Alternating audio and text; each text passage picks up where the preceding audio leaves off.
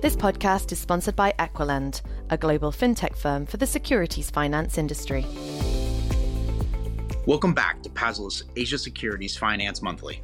I'm Matt MacArthur in Hong Kong. Thanks for joining us for the second episode of this podcast series. Each month, we'll bring you insights and perspective from around the region on the news and developments shaping the securities lending industry. Coming up on this episode, China's securities lending market continues to grow. We discuss the opportunities and obstacles for investors. And what exactly are the traits that make an excellent securities lending trader? Resilience is one of them because, as Tyson said, right, everyone's got a plan until you get punched in the face. More boxing analogies and career advice from Morgan Stanley's Eric Champion a little later in the show. But first, Sean Bae, director at Citibank in Hong Kong, joins us for some recent market updates in Korea.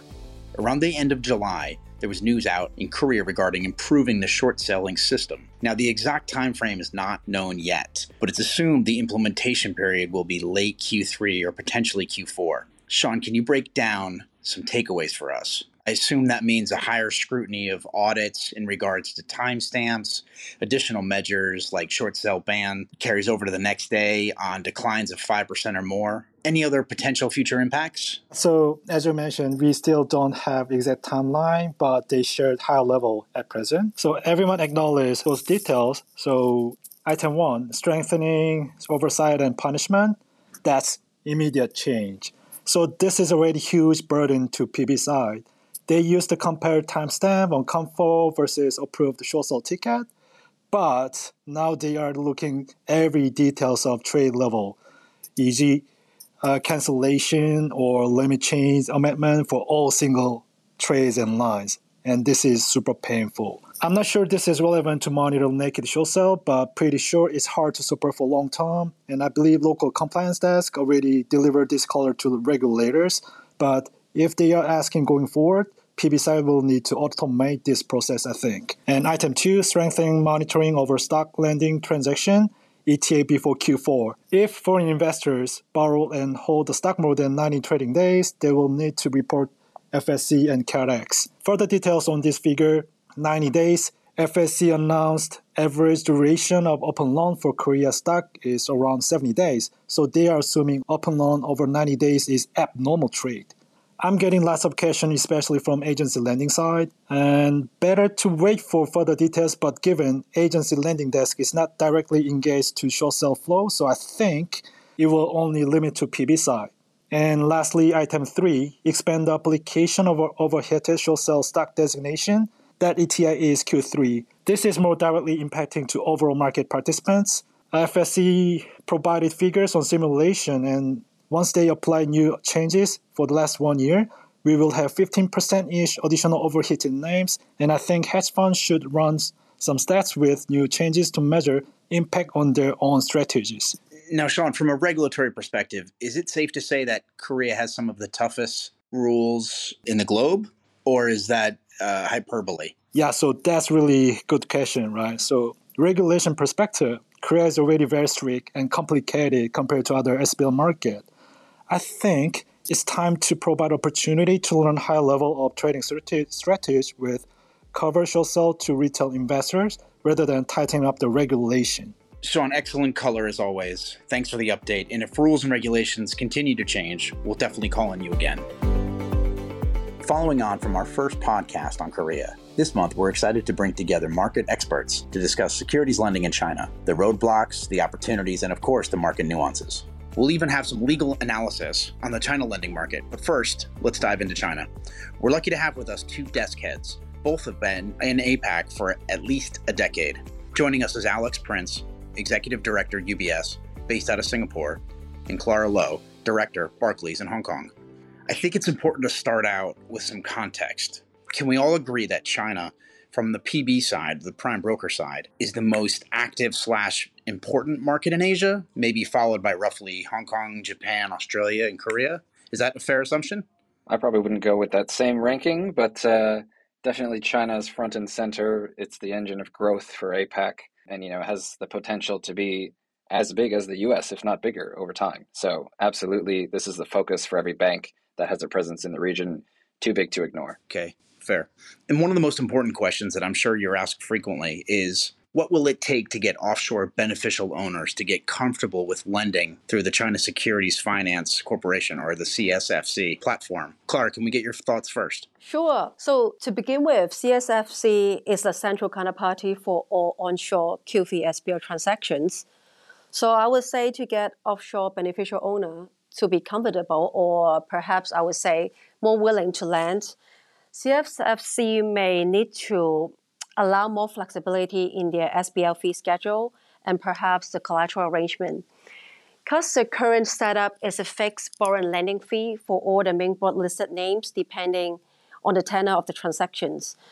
I would suggest the SBL fee should be market driven instead of a fixed rate, which is around 1.5 to 2% annualized. And also, the collateral arrangement is not bilateral, which is kept at CSFC. I don't think this arrangement is very attractive to offshore beneficial owner in terms of the return versus the risk they're taking. Alex, do you have additional comments on that? Yeah, look, I think you know that's exactly right. That that the biggest limitation for offshore investors is really uh, the collateral piece and the exposure that they end up having onshore. I mean, regardless of the fact that CSFC will, you know, safe keep those assets and and and ensure that they're held for the benefit of the beneficial owner the fact of the matter is those assets are onshore in China, subject to Chinese law, and I don't think we've seen practically what happens in an event of default scenario where one counterparty is offshore through the CSFC, and I think people are waiting to see what happens and how their exposures will be treated in, in that regard in such an event. So I think Many beneficial owners are waiting on the sidelines to see how that evolves over time. I think ultimately what could be a solution would be for China to follow the, the model in Korea or Taiwan, where they have the customized or negotiated transactions where collateral can be exchanged bilaterally and the actual lending of the stock will still flow through the CSFC. Yeah, I'm curious on the evolution. Uh, now, this might seem elementary to you, but just walk the audience through the difference between QFII shares compared to Connect shares, and what is the challenging part of sourcing each? You know, look, each channel has its benefits and drawbacks from a trading perspective. And I think ultimately what we have seen is that, you know, different investment strategies skew towards a particular offering. I guess as a quick summary, on the QFII side, you know, obviously you have a larger tradable universe, as well as you have access to to primary issuance. So if you want to get involved in IPOs or blocks or placements, you have to trade through uh, through the onshore model. And then there's no issues with the holiday calendar that we know exists uh, on Connect, which is following you know Hong Kong holiday calendar. That being said, there are benefits to trading directly on Connect, as opposed to you know going onshore. You know, for participants, there's we don't have to pre-fund, right? There's a lack of a pre-funding requirement. Ultimately, all the assets are are held offshore through CCASS, which people are very comfortable with. And I think generally offshore investors, you know, have been active in Hong Kong for many years and, and they're very comfortable with the rules and regulations of Hong Kong Exchange and those would govern govern all the activity from the exchange participants and clearing participants, which you know provides a lot of comfort to to investors who may not be in the region and may not be comfortable with the onshore legal risks and exposures. Yeah, no doubt. Now, Clara, just as a quick follow up, are QFII shares and Connect shares fungible? No, they, they are not. So, like, if you want to short sell Connect shares, you will have to arrange borrow for the Connect shares, and like vice versa. If you want to short sell QFII, of course, you will have to arrange onshore uh, a, a QFII borrow. Okay, that, that makes sense. And and how is the growth of Connect shares? How, how's it going? As they have less than onshore, meaning QFII has roughly what a fraction of the Connect names. And are ETFs included in that program? I think it is definitely growing in a right direction. In June this year, Hong Kong Exchange, Shanghai Exchange, and Shenzhen Exchange agreed to put 53 China ETF in the Connect program, which is a good move to allow for an investor to have easier access to um, ETF in, in China. Yeah, that's that's uh, super helpful. A- Alex, any additional thoughts on that? Yeah, look, I think you know, as with many access products like Connect, um, you know, there's prescriptive parameters for inclusion and really, that's to ensure that investors can get access to high quality companies onshore with established track records, but at the same time, protecting them from the downsides of speculative investments. And you have to remember that this is the Connect scheme, it goes both ways, northbound and southbound. So, really, at the heart of this, I would say, is probably the retail investor in China who may want to get access offshore. So, there are, there are a lot of controls around which companies are included, the parameters by which they're eligible. But I think what we've seen is really over time, incrementally, there's been improved access. And we've mentioned the ETFs uh, most recently in, in June of, of, this year, but they've also added, you know, ChiNext and STAR Board constituents to institutional professional investors. So I think over time, we will see a convergence of the offering between the two channels. But again, it's going to be very measured, very controlled to ensure that the system is fair across both channels, northbound, southbound, and at heart, the investor protections are in place. So, Alex, I know you mentioned some previous nuggets before, and I realize we don't have a crystal ball, but what do the next five years look like for lending in China, not only with onshore securities lenders, but offshore? Yeah, it's a very good question, Matt. Um, I think what we've observed so far are really a series of steps to harmonize the two products structurally the STAR Board, the ETF, the addition uh, of those products into Connect, as well as most recently the reduction in the number of Connect holidays. And also from the SBL angle, right? There's newer products that are operating under a more flexible model, which is really more closely aligned with international norms. So, for example, if you want to engage in SBL onshore for ChiNext and STAR Board names, the rate and tenor of that transaction can be negotiated bilaterally. Uh, which is very much the way we transact today in other markets. And additionally, you know, we've seen the Hong Kong Exchange launch some new products to further develop the offshore China offering through things like the addition of MSCI A fifty index futures, the listing of levered and inverse ETFs with China A share underlyings. So fundamentally, the entire ecosystem will continue to grow and consolidate through these channels, uh, which really they're all positive developments for the future lending landscape. I guess what I would say is we kind of know from previous experience that progress in the space is really going to be carefully managed to avoid any significant disruption to the current trading environment and ecosystem. But ultimately, the trajectory is clear. I mean, China is going to continue to open up, and offshore lenders who have positioned themselves appropriately will stand to benefit significantly. But it's really important that we all continue to be engaged and provide feedback on what works and doesn't work for us from an offshore perspective to really ensure that our concerns are taken into consideration as we move forward. Yeah, that was very comprehensive. Clara, any additional thoughts that we might have missed or that you want to expand on? I may say something more from what I see from the onshore markets. Because with the recent launch of CSI 1000 index futures onshore, we could see that uh, regulatory bodies are encouraging more hedging channels and with that, it's always benefit to have more means of hedging, such as if they could easing or opening up the SBL market, that would definitely be creating a constructive growth in the financial market in the long, long, long run. And um, what I see is that the onshore ETF market is also expanding quickly. What we see is that a lot of ETF issuer, for example, like for mutual funds like BlackRock, Fidelity, they're establishing independent entity in China as well. With that, it could be a stable inventory source from the component of ETF from the issuer. So I guess in, in long run, even the onshore lending market will be uh, growing exponentially. Yeah, makes sense. The ability to trade on the short side as a foreigner presents a different set of challenges compared to onshore. What do you think are the main challenges faced by onshore participants? Well, I would say that could due to um, regulatory matters at first. For example, the uptick rules that we all know that it does not only apply to borrower position, but also applies to outstanding long position under the same borrower's name on the same securities. This, this setup really make investor difficult to manage the position because engaging short sell meaning that that could impact how they trade their outstanding position. I guess similar to Hong Kong exchange where they have an uptick rule mechanism to prevent participants from breaching the rule, it would definitely help if onshore exchange can offer similar mechanism. Separately, I also think it is a PR public relation problem matters as in China is one of the largest emerging market in MSCI with weighting over 20%. Inevitably, the respective acceptance of SBL or short selling by onshore, like domestic retail investor, is lesser. So engaging in short selling or SBL is always being blamed when there's market correction. So I believe this evolution takes time, similar to markets like um, Korea and Taiwan. Yeah, it's a very good point, uh, notably with Korea. And Alex, the, the challenges slash obstacles for offshore counterparties to borrow and lend connect shares are difficult. Do you mind just explaining a few of them? Sure.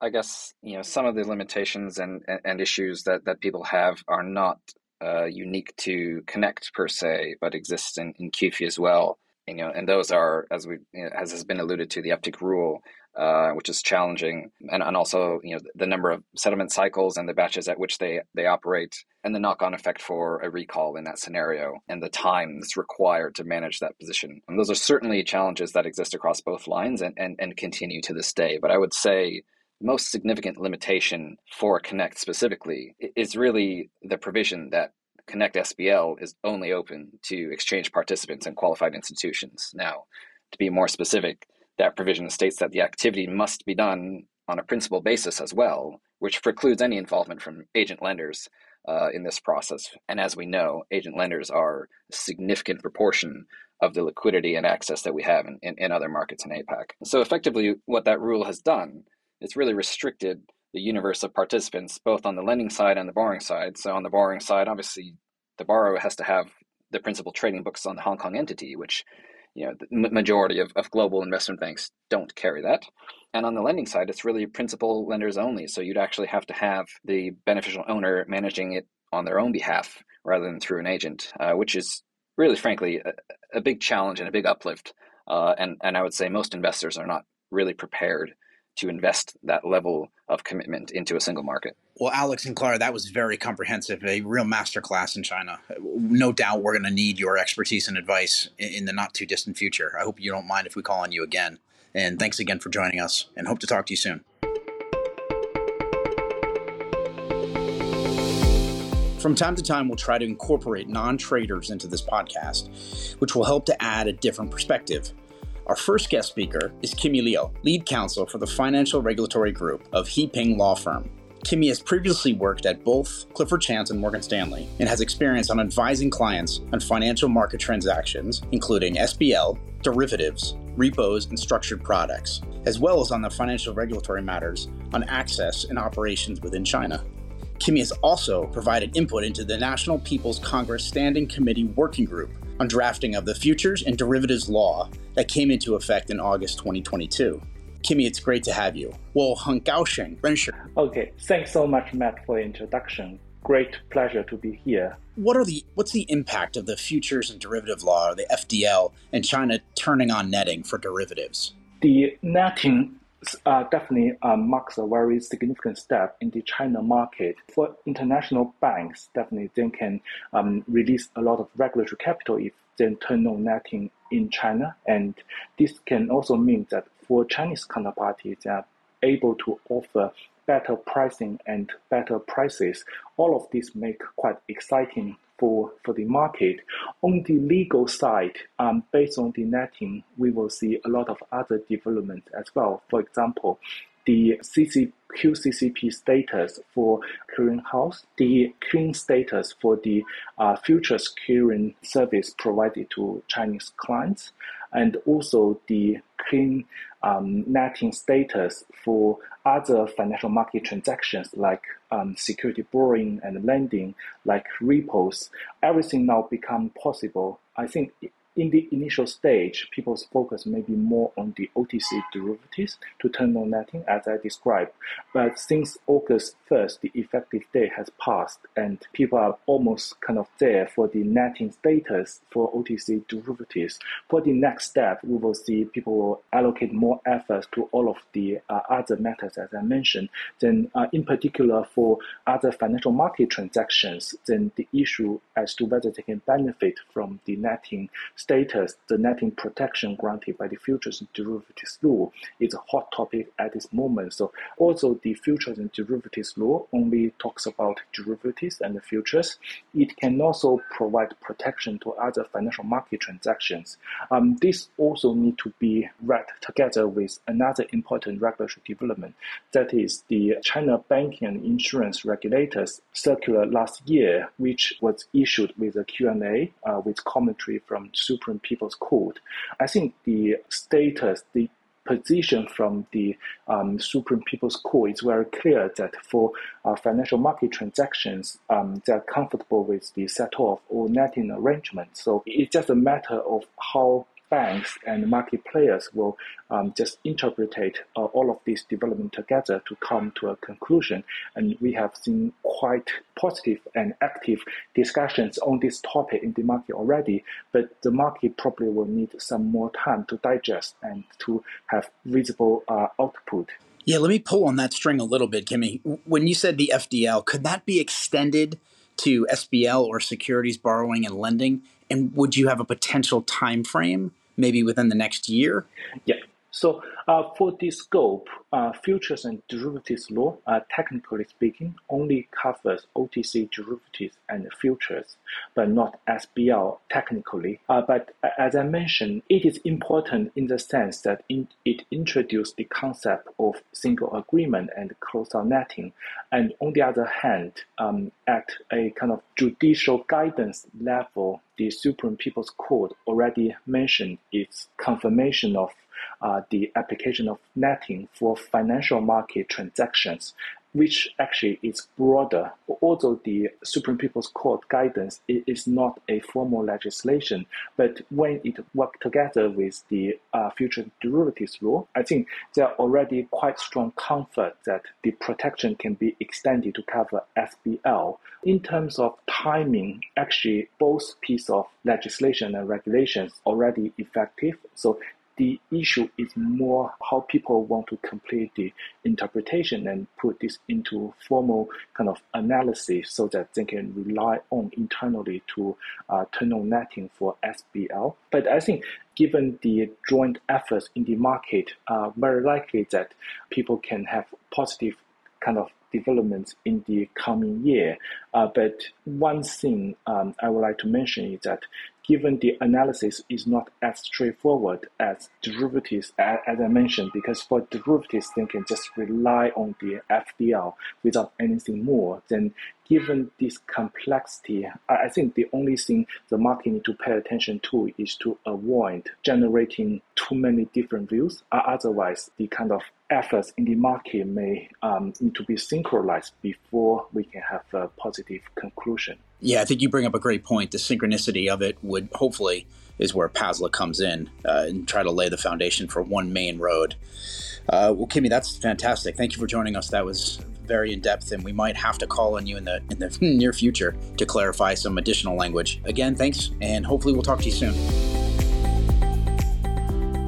Our next guest needs no introduction to the Hong Kong audience. He is the absolute definition of a stock loan trader tireless, hungrier than a wolf, and endlessly knowledgeable on all APAC markets. It is my distinct pleasure to introduce a true legend of the market, Eric Champion, Director, Morgan Stanley Hong Kong. Welcome, Monami. Thank you, uh, thank you, Matt. Thanks for having me. I mean, a lot of uh, adjective. I'm blushing already. Those might be the only nice things I've ever said about you, but they're all true. Now, if you don't mind, tell us a little bit about yourself, your career arc, and how back in 1991 did you get into securities lending? So, by the way, uh, that was just like it is in 1992. No, not that old, obviously. Matt is uh, already cracking some jokes to start the interview, which I was expecting. Uh, no, started uh, in 2001, um, and I started at SocGen uh, doing stock lending. I was on the trading side slash lending side, supply side. Uh, spent a few years over there, and I was based in Paris originally. Then I moved to Dresdner in 2004 uh, spent a couple of years, moved to at the time what was uh, Merrill Lynch, which became Bank of America Merrill Lynch, as you guys would know. Stayed there until uh, 2011, moved to Tokyo. Uh, at that time, spent a year or so in Tokyo, then moved to Hong Kong, a few years uh, with BAML, and then I moved to Morgan Stanley. I've been in Morgan Stanley for almost eight years now. And I transitioned in the same time, uh, obviously different countries, but obviously as a job since I started my career on the supply side and I'm now on the distribution side.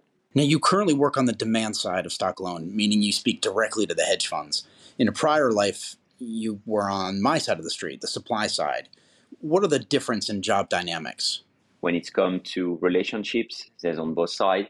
Uh, there's a lot of similarity there. Uh, I would say probably one of the difference on the demand side, it probably a bit less uh, forgiving sometimes because obviously you do have different type of clients. Sometimes it could be very transactional. You have to adapt, but that's also part of the fun and part of the job. I would say there's no doubt about that.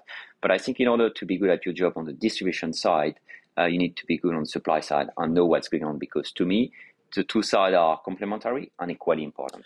Yeah, that makes sense. Um, now, my favorite question that I ask all the luminaries, such as yourself, that join me, is what are some traits that make an excellent securities lending trader? So I would say there's quite a few, right? So uh, resilience is one of them because let's be honest. I think as Tyson said, right, everyone's got a plan until you get punched in the face. And in our jobs, we get punched in the face. And often, right, it's about not taking it personally, getting back on your feet and, you know, working out again, right? So that's going to happen. Resilience is one. Team spirit is obviously something that is extremely important. Working really great in connectivity with different part of the firm, different kind of entities as well, different type of clients. And at the same time, I think communication is extremely important because escalation is key in our business because, you know, issues will happen and it does happen because when you push your business to the limit, it does happen. You need to make sure to communicate. So I think all these elements are extremely important. And obviously grit and persistence as well are extremely important in terms of some of the characteristics. Yeah, that's fair. I've always felt somebody who senses the urgency too. But yeah, I love how you mentioned resilience and having kind of thick skin. That's uh, underrated.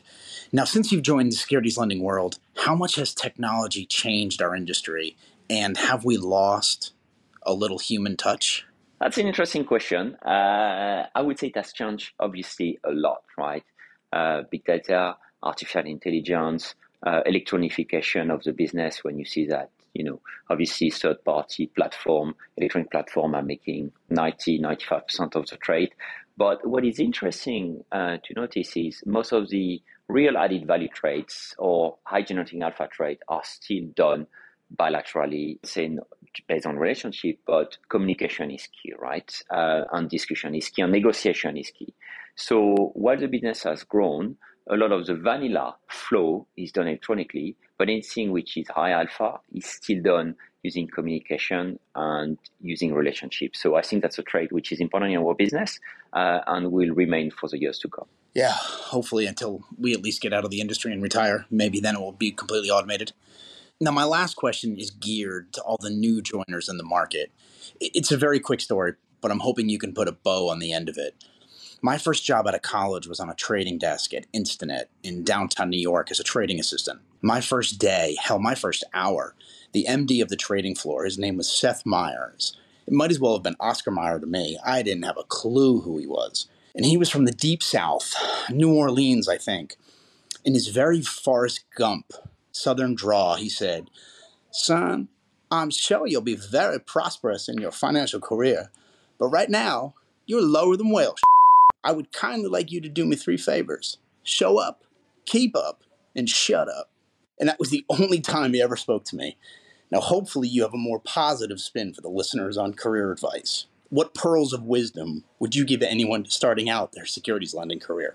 Yeah, that's uh, that that's also a good one. So I wish someone had given me these advices. So I think to me, the one value that we have and we keep alongside our career is our reputation, right? So doesn't matter which firm you're working for, people trust you, know your values and how you approach the business, right? So be true and genuine to yourself and to people you're dealing with. I think it's it's very, very important. This market is small. People know about the good things and the bad things happening up, right? So your value is what people think of you.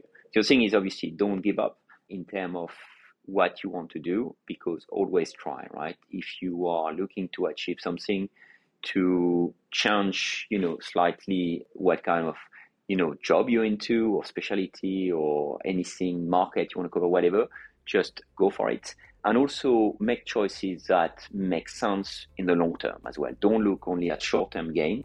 Look at, you know, long term what makes sense for you and where you want to get to that's perfect, Eric. I think you actually you live those footsteps too, because dealing with you, it's your reputation precedes you, and uh, it's always been a pleasure to interact with you. That was exceptional as expected, Eric. Thank you again for your time, and that wraps up this week's Legend of the Market segment. Our only ask to the listener is you are our lifeline. Market feedback of any kind helps. Comments, suggestions on future topics, inquiries, they're all welcomed please reach us at podcast at paslaonline.com. Join us next month for more fresh perspective from the securities finance industry. I'm Matt MacArthur in Hong Kong. We'll see you on the next episode of Asia Securities Finance Monthly. This podcast was sponsored by EquiLend, a global fintech firm for the securities finance industry.